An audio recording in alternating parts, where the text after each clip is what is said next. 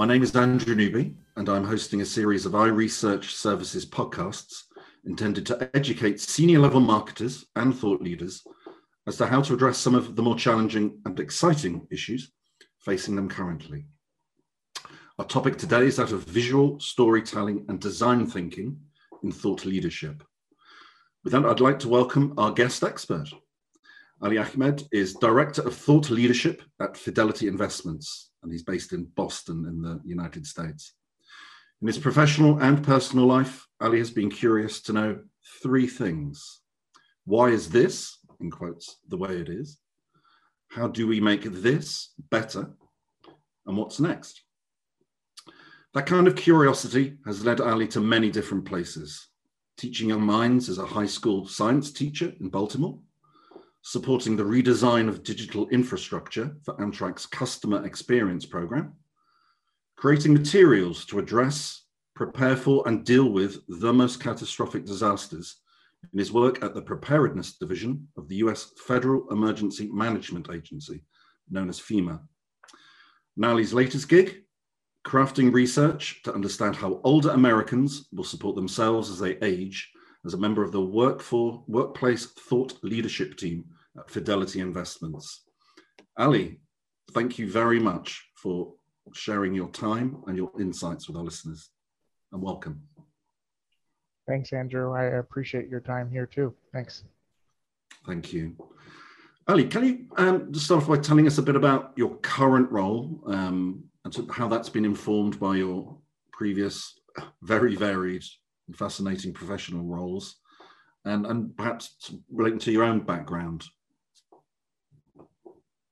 Um, yeah, so I I want to like start off to say like I I um I kind of stumbled into the, the role of, of of thought leadership. I honestly when I when I I'm very candid about this, I didn't even know thought leadership was a thing 10 years ago, 5 years ago, but I think what was uh, at least the way that it's been formally crafted. But I do re- recognize and realize that you know um I have an opportunity and responsibility to help inform the narrative of how people experience day-to-day things and really understand how do you make things better for for people, regardless of whatever the experience may be. So um, I joined Fidelity a few years ago and was part of their their innovation lab. And uh, one of the first projects I got to to work on was with the um, annuities group, and something that I never expected to fall in love with was really re- the world of retirement and retirement income, considering I was like, oh, this is going to be several decades away. So why even factor it?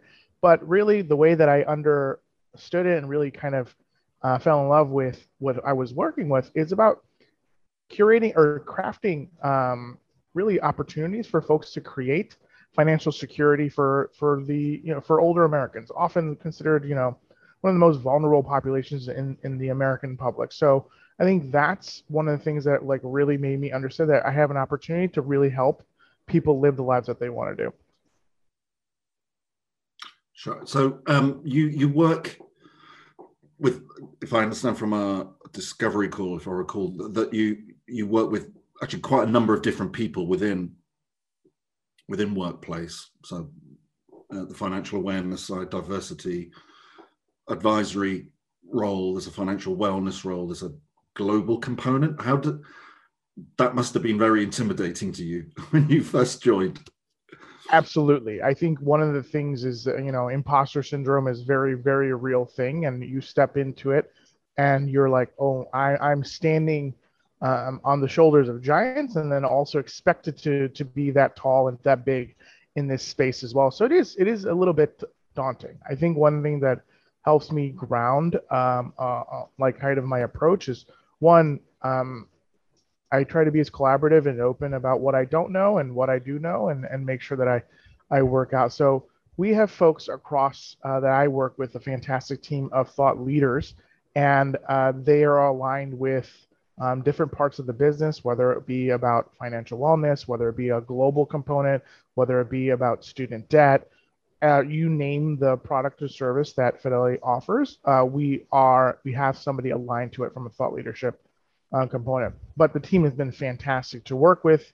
There's like so many years and decades of experience on that team that you can just tap into. Say, hey, this is new to me and it may be new to the other person too, which is the whole point of the the work that we're trying to do. But through that kind of collaboration, it's really, really fun and also uh, a challenge. I, I love the um, catchphrase you you used when we were talking when you you talked about having a, a sense of urgency and of deep patience and I'm to remind yourself of that over and over again. Can you elaborate because it bears on what makes for quality thought leadership and um, yeah, if you could just elaborate sort of how that sort of yeah, you know, I think one of the things out. is yeah, my my pleasure. I think one of the the this is also I think really speaks to um, anybody that, and I think a lot of the language I see about coming from startups or whatever, like my startup is here to change the world, or my thing is about revolution. Those things they take time and they take consistency, and I think that's the the point. But it doesn't mean that you're like, oh, I didn't get a result within a week or within a month, so therefore let's just pivot and try to do something else you have to like attack it with um, with whatever the problem that you're trying to do if you're really trying to change millions of people's like perspective then you have to work at it. That it's not something that is an easy easy like thing to do or not something that's straightforward. It often takes a long effort. So one having the ability to balance to say like change does take time. Results aren't overnight. That's the patience component. But it doesn't just because it takes a long time there's a long arc for for success doesn't mean that you should kind of be lax about how you approach it. Every moment is is fleeting and we should be able to fulfill that with a, a level of, of i don't know full intention and really really like methodical kind of preparation too. So um just taking a, a step back you, it it feels like we we need to take a holistic view um, and, and don't lose sight of broader audiences of allies, enablers, sort of other stakeholders within an organization when you're trying to frame a campaign or a product. Um, can you speak to that, please? Just about the the I guess we call it the audience journey within an organization. Yeah. So bear with me here. So I think there's a couple of things to, to understand. When you're crafting any type of message, it's really uh, important, essential to understand and empathize with your audience, right? They're more than likely not to have the same kind of experience or expertise with the thought leadership idea that you're trying to convey. So for me, it's always important to have a beginner's mindset. Um, how I would I explain this to a five-year-old or your mom, an alien, whoever your version of a novice is is is really what I, I try to drive at. However, however, I want to call out it's important not to speak down or be condescending to to your reader or to your audience member because I'm pretty sure Andrew that you don't like it when folks try to make you feel dumb. So the same thing, we shouldn't try to make the same thing happen here. The second part I would like try to ar- argue is like never assume that your reader has the luxury of time um, because they just don't. And or you haven't even earned that kind of time with that audience. And even if you think you've like quote unquote earned it that it's fleeting. That's not necessarily there. You can lose it at, at, at the drop of a hat so brevity is a, a like a, a, timely art but your reader will appreciate it so there's like many things that are you know i can't i can't argue this especially with the, the pandemic and also just normal everyday life, there's so many things that compete for our attention today. So being quick and straight to the point is not only effective, it's necessary. So, and then the last thing I, I try to do is give people a call to action, something they need to do after they've interacted with the piece that you've written or you've created. Because as I was mentioning, like we're not only we have so many things competing for our attention, we're in information overload. It's overwhelming. So if you're going to share something to with your reader, there's got to be a reason why. So you might want to them to do something or or change something, but being upfront with what you want folks to do with your idea and their newly learned knowledge empowers people to be a part of the change you want to lead with your ideas. And does that um, is that related also not just to your end audience, but also to the people you work with and and your your broader stakeholders? absolutely because you're you know um so in terms of okay let's let's let's start at the top line what do you think what are, what are the pillars of good content we've talked about brevity um, but yeah what are the the sort of uh, broader pillars that we need to sort of bear in mind as marketers and designers so it's about um, approachability just, and accessibility yeah. So the way I would probably say those three bullet points is really about approachability, accessibility, and then a call to action. Right? Is this work easy for me to understand? Is this work uh, clear enough that I know what's going on? Do I have a full context of what's happening? And now, do I need? Do I know what to do after I've read this this piece? So I think what I've always kind of learned is is is is the piece strong enough to stand on its own without you there to explain it. And if that can be done, then you are like in a good standing of what's going on. Too often, um, we may have to feel like, you know, I've read pieces or academic papers, then then refer me back to another piece. And I read back and I've like now pulled out 30 different pieces. And I'm like, what? I don't have time for this. I may have time for this, but I don't want to create time for this. And I think that's that's a disservice because there might have been a, a really valuable thing. The other part too is um, a lot of my reading and consuming is often done on my phone. I'm scrolling through with my thumb. And so that's the other part about the accessibility and approachability piece. Too often, thought leaders might say, hey, let's create a giant white paper and uh, let's write something there. The number of academic white papers that are unread is staggeringly high. And I think that's you don't want to be in the business of creating shelfware. We really want to say, my time is valuable, so is yours. Here's something that I see is urgent. Do something about it. And now we have progress. Yes, I, I think in the age when no one is traveling anymore, um, you know, the, the days when CXOs could relax in their plane, um, you know, with a 40 page white paper, uh, if they ever existed, uh, are, are, long gone. Um, so, I, I, so, from what you're you're saying, that content should be um, conversational. Um, you know, it's it's not a one way process, so it should be interactive, conversational, interactive, um, impactful, obviously, and and, um, and this is where design comes in, aesthetically pleasing. Um, just in terms of the, the mix between say, the data itself and the story you're telling and um, the visual sort of are any of those more important than the other does it depend on the end message the call to action you're you're seeking to achieve or so what what what what's the recipe what's the ali ahmed recipe book i love this question yeah no i so i would say that this is this is uh, um, to me, uh, it's the call to action is the most important vital point of of of any piece. Uh, you really want to empower people to do something. So I kind of to walk, but there it's the sum of the parts here, right? So I want to say like it's pretty difficult, and I'm still practicing and learning on my my uh, on my own. Also, it's I don't do this alone. I have a very very talented uh, team that I work with who help me with what I try to do. So I I um, want to say like the way that I approach thought leadership is really to use data, visual storytelling, and the storytelling is the key, and then the call to action. So, if I could break it down in a in a, in a different approach, so mm. I would say like um, one of the things that how I start off with a lot of my pieces is I start big. I start really, really, really huge, and I collect a lot of stuff.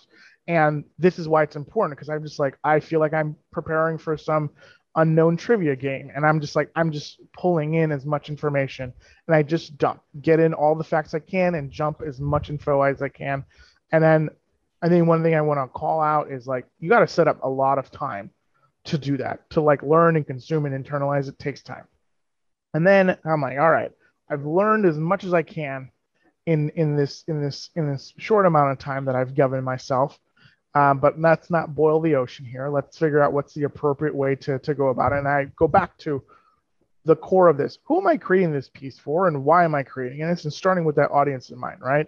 So I'm asking myself, what do they need to be informed? What is the the the real, real bare minimum, the the minimum viable product or minimal viable information that they need in order to do something? And that question often drives a lot of my my process. And so then I'm now okay, I've got information, I now have intention back in my my thing. Now it's trying to figure out how do I start to think about translating that work.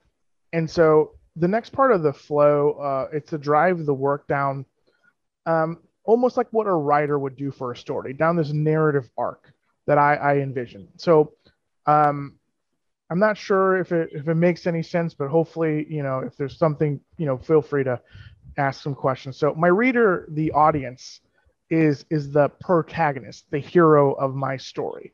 And what they're reading about is often the problem. It's the antagonist, it's the villain, it's the person that's causing you from having the the, the happy ending that you really want. And I start by setting the scene by providing context of the the problem I'm trying to convey. So that's the exposition of my my story. And so um one thing that I try to present is like the data in a way that like really arrests your intention, but still compels you to feel like, okay, I should continue reading. You have to build drama. You have to feel like how how this is going. This is like your rising action toward your your your climax. So like while folks like love to hear about a great challenge, they love that kind of thing. They don't want to hear about something if there's no win in sight. That's defeating. And you don't want to like, hey, can't do anything about it. And then people are really quick to, to check it out. So it's important to empower your reading to acknowledge these challenges they exist, but they can be overcome.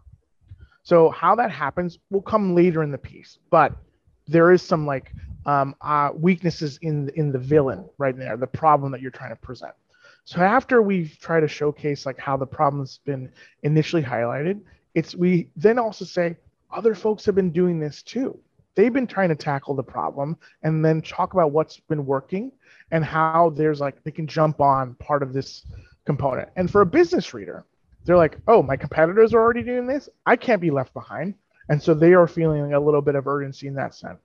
So then after you read about what's the problem is, what's working, and then stating that there's still work to do, that's when you introduce the call to action, inspiring that hero, the reader, to jump into action and to take charge on what's happening next. Do you amplify the size of the, the problem or the antagonist or the ugly monster, or whatever you choose to call it, um, and, and then talk about how to attack that problem or antagonist or ugly monster? Is, is exaggeration or um... absolutely not? I think the the you know the last 15 16 months is that you don't have to exaggerate any problem. I think if you just look at the reality of the of the world, you're like, oh man, right. oh snap, this is, yeah, you know, your your imagination often falls short for how bad some things can be for for some some folks in some communities. So I I never do that. I really have to, a data driven approach, and so I do a try to do a a, a multiple approach uh, for this one. So one, I try to use as much public data um, as possible. So that may come from like think tanks, research institutions, from mm. the from from the American government, and use their treasure trove of information there. The other part to see is, uh, and this is where I pull in data that comes often from Fidelity, is what's been working. So really the data about talking about the magnitude of the problem comes from other sources because I really, really am keen to say, like, I'm not inventing issues here. I'm not inventing problems and I'm not making things up. This data didn't come from me. You can go check out the federal government and the US Treasury, or you can check out the Census Bureau here, and they will report the same thing. Everyone has access to that. And I think that's the accessibility part is that you don't have to go through paywalls or firewalls or sign up through a login to find out how big the problem is. All my job was was to surface it and to say that this problem is not just a problem, it's your problem. And now you have an opportunity because you've been informed to do something. And we've been thinking about it for years or for so many months or whatever it may be that you sign up with uh, with a product or service that we're offering in order to tackle this problem. Right. So, um, in, in terms of creating this sort of um,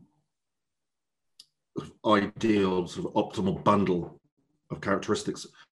Just turning back to sort of the professionals, you know, that our audience would would uh, see executing this.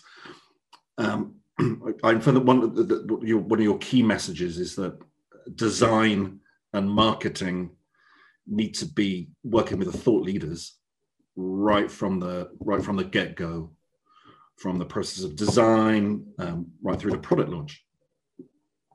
Um, so on a functional level, is, is, that correct, or can they come in sort of midway, or how does that work in terms of um, yeah working with all stakeholders together?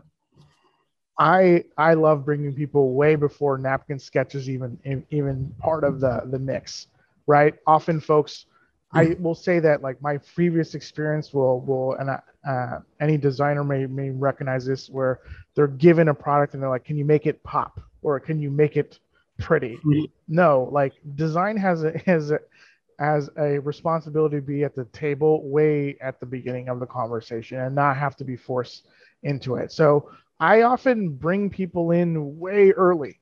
And often the first conversation I have with, I have a, so one, I have a fantastic designer whom I work with, and like I adore the relationship we have because I can come in because the first conversation is very messy and very abstract and like, hey, mm. all this stuff. And it is very much um, a, a, a a challenging thing to watch if you're not part of that conversation because it is ideas flowing all over the place.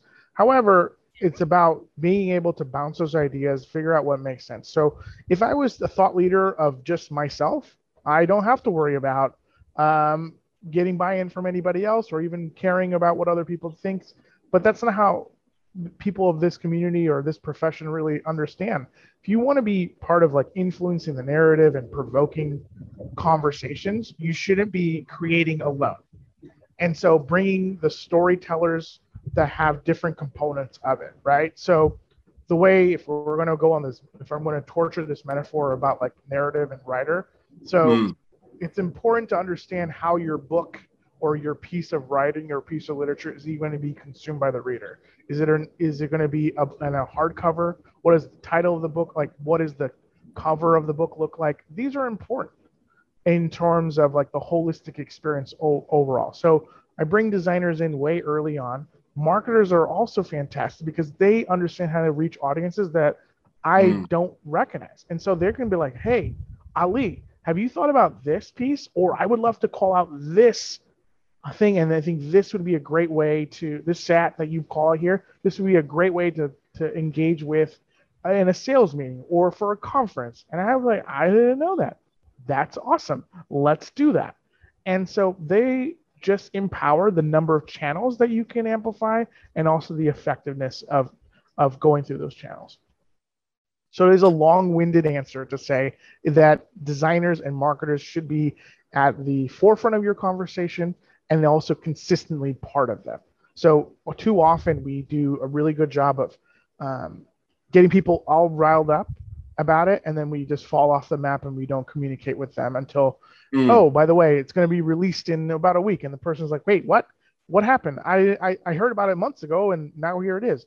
So consistency is key. Keeping those people in the process and letting them know what's working, what's not working, because they're advisors for your your work. And so um, we should work with as many people as possible that and i that's what i look at is like who can be impacted by this work and then i ask for feedback. Too often folks are polite by nature and then they're like okay that's great. And then they and then the meeting's over. And i really am like be politely like intrusive. And i ask well what uh what works for you here? Or what doesn't work for you? And i i push for feedback. So by default my work gets better because now I found another audience member that's now engaged into it.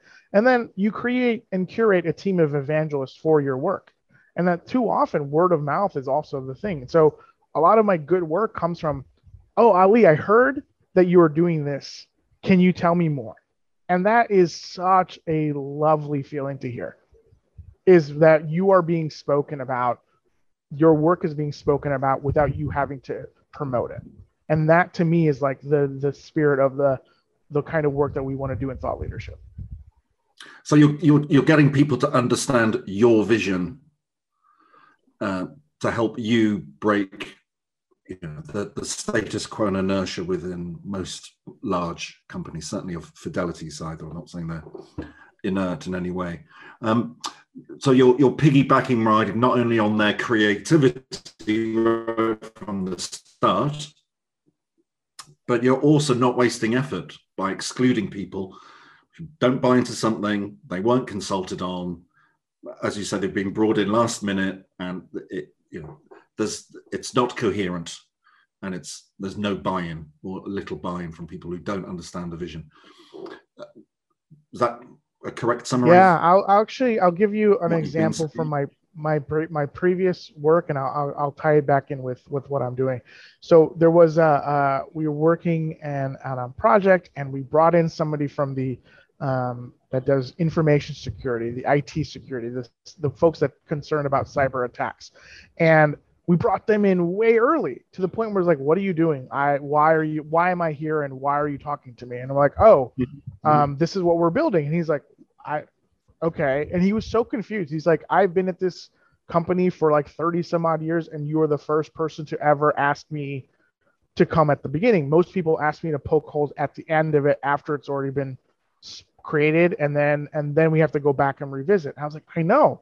I've seen that before, but I want to bring you here earlier on so we don't have any holes on uh, that could be, uh, you know, cyber attack threatens, whatever uh, threats for us. So like, let's have you in mind at the beginning.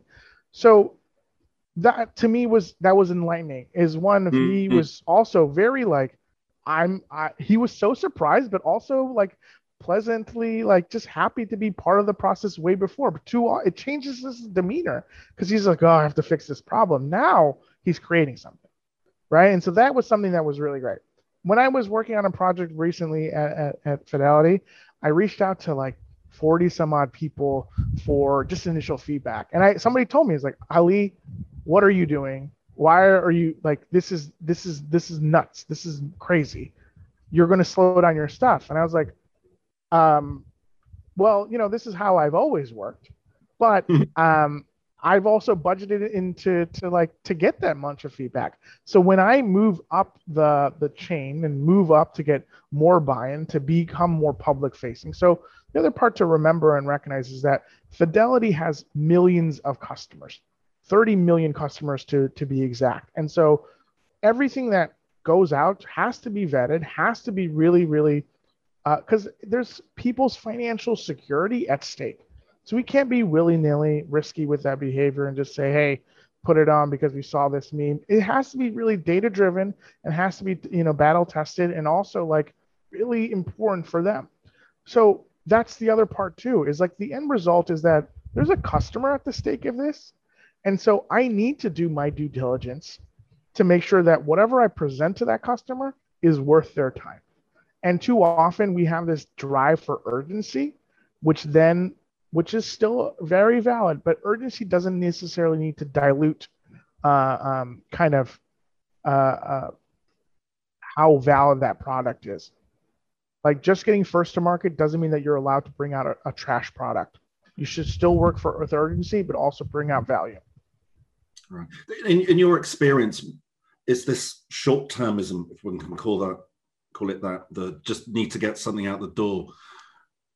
Is that the main reason why organizations just produce let us say politely suboptimal content? Are, are there what do you recognize uh, as or, or, think are sort of key basic sort of failure points or, or bottlenecks in terms of uh, effective thought leadership and, and design yeah i mean well, possibly, design Possibly, so, I think part of it is losing sight of the the customer at the at the center of that conversation, right? So it's really being able to understand uh, and then also communicate as much as possible. So let's say, for example, it might be beneficial for um, to capture a like an audience segment to say, hey, here's version 1.0, but version 2.0 will be coming out. And so, like, really having an agile approach is not a bad thing, but too often folks just focus on urgency or the release date as the only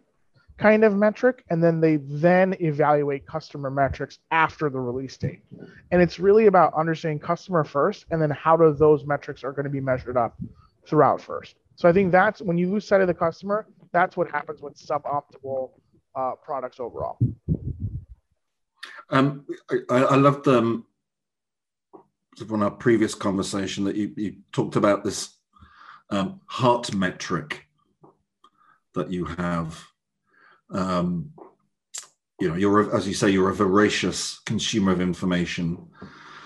You start to see patterns, um, a bit like an algorithm builder. So, should topics mesh with the metrics necessarily? You know, if something isn't trending on Google, does that matter, it, or, or does it depend on, on what you, what the the end goal is?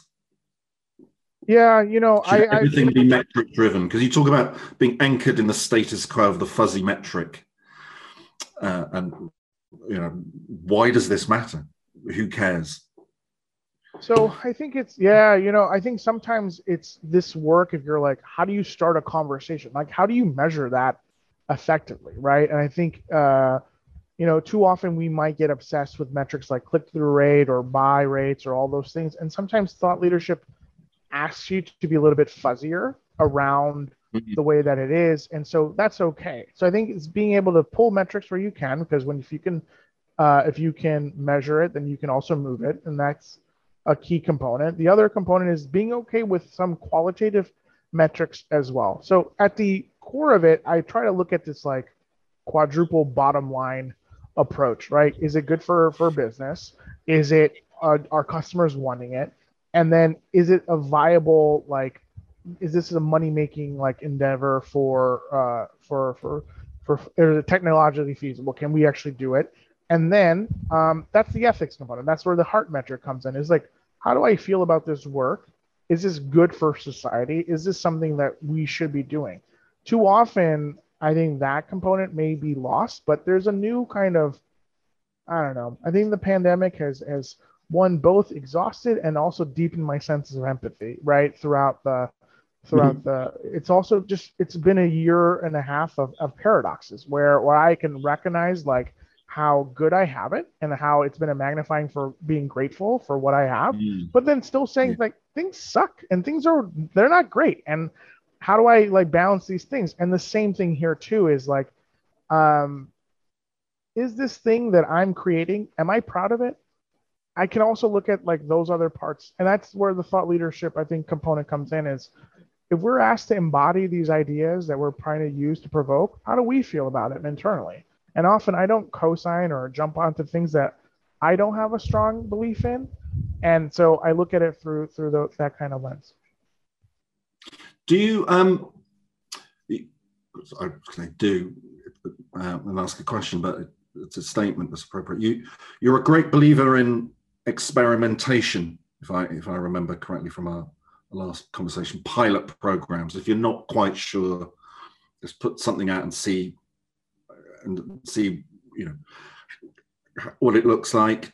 Does it get people comfortable with the risk of, of larger programs? Can you just speak to, to that for if you can? Oh yeah. So too often, uh, uh, you folks get um, they think when innovation is supposed to be the thing that's the mm. new model for business strategy and i think it's important to be able to say um, we innovation is really about a multi-tier approach to try different kinds of things for a short period of time one thing that you may learn is you might be 10 years too ahead of what you're trying to do and that's okay it might have to wait for maybe audience understanding or, or whatever so one thing that I have learned throughout my my work is um, I will present ideas to like senior stakeholders like, oh, somebody brought this up 10, 15 years ago.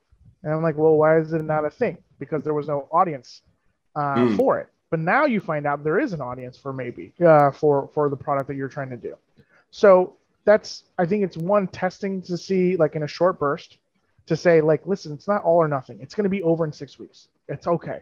Like if it didn't work, then that's fine. So right now we're mm-hmm. we're doing a, a data um, kind of uh, analytics project, and I'm like three weeks. That's it. I'm all, we're not doing anything beyond three weeks. If we have outstanding questions, that's good. That means that you wanted to learn more and want to continue it, but no more. Like that to me is the success metric is that we start on time and we end it. And everything else, those are going to be just like kind of silver linings or golden linings to to it. So I think the time-based component is important and really getting folks to say, because uh, moving out of your comfort zone is tough.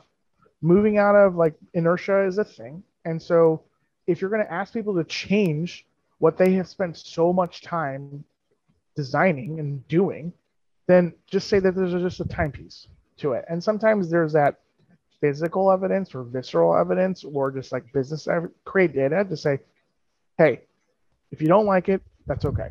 I just asked for like, here's a time, just give me two weeks, three weeks, six weeks max. And then that's it. That's all I ask for. And then we'll go back to everything the way that it was before. Just tying this all together and sort of bearing in mind that sort of uh, a large sort of audience for this podcast will be marketers. I'm just trying to tie together what your I know your three or four pieces of, of advice would be for for marketers who want to enhance their thought leadership campaigns with design specifically. Yeah so i want to this is a this is a tough question and i was sorry. No it's not that because the thing is that marketing often requires timelines and campaigning and sometimes the work and thought leadership doesn't necessarily line up thematically with schedule releases with what's going on. Because you really and I am a strong believer in uh, I rather do the right work or excuse me rather do the right work than rushed work. And so I think that's what's the the component here. So build a healthy amount of time to do this work and be okay with not necessarily uh, aligning with like a product release or whatever. Just figuring out the timeline i think is is important. So if you want to change the the conversation uh, you have to do so mindfully and with like great care um, second thing is work with as many people as you can. I know folks will say, no, Ali, I've worked in group projects before and they're worse than when I was in school and they are continue that way. I promise you, if you really, really want to like um, move the, the needle with, with folks, you have to get your audience internally built up first before you even think about an external audience. And I think that's the key about it. And then also stick with a working style. Consistency is what makes progress. So too often, I think while I might be trying new things, I'm very consistent about how I approach it. Right? I say, here's a pilot program. Let's see how this goes. We'll get evangelization and then move forward. I build that working style up so folks understand. Okay, Ali is ridiculous in these 90 seconds or in these 90 minutes, but I know that those 90 minutes are coming in, or I know that this is the next stage. So I'm very clear about like what happens between the stages of my work can be up there and up for negotiation and then are adventurous but the state itself, the working style of how I approach work is pretty consistent. So I build that kind of level of familiarity. The last thing, and I think this is just a lesson professionally and personally, is be kind to yourself. This is hard work. And too often we may beat ourselves up because they're like, ugh, I'm not getting this fast enough or this enough. Take a moment, take a breather. I do I don't do this enough. And I'm probably saying the advice for myself is like, hey, um, take a moment, take a and understand if you want to make impact, for a lot of people, it's going to take time and it's going to take a lot of reserve and character. And so it is okay to feel overwhelmed. It is okay to feel like this is stressful, but I, I look at it and say, all right, I'll come back when I feel a little bit more level headed and come and approach the, the work because that's the value fulfillment that I want to do with this kind of work. And have fun. yeah, you should have fun. That's exactly right. You definitely should have fun. What's the point otherwise?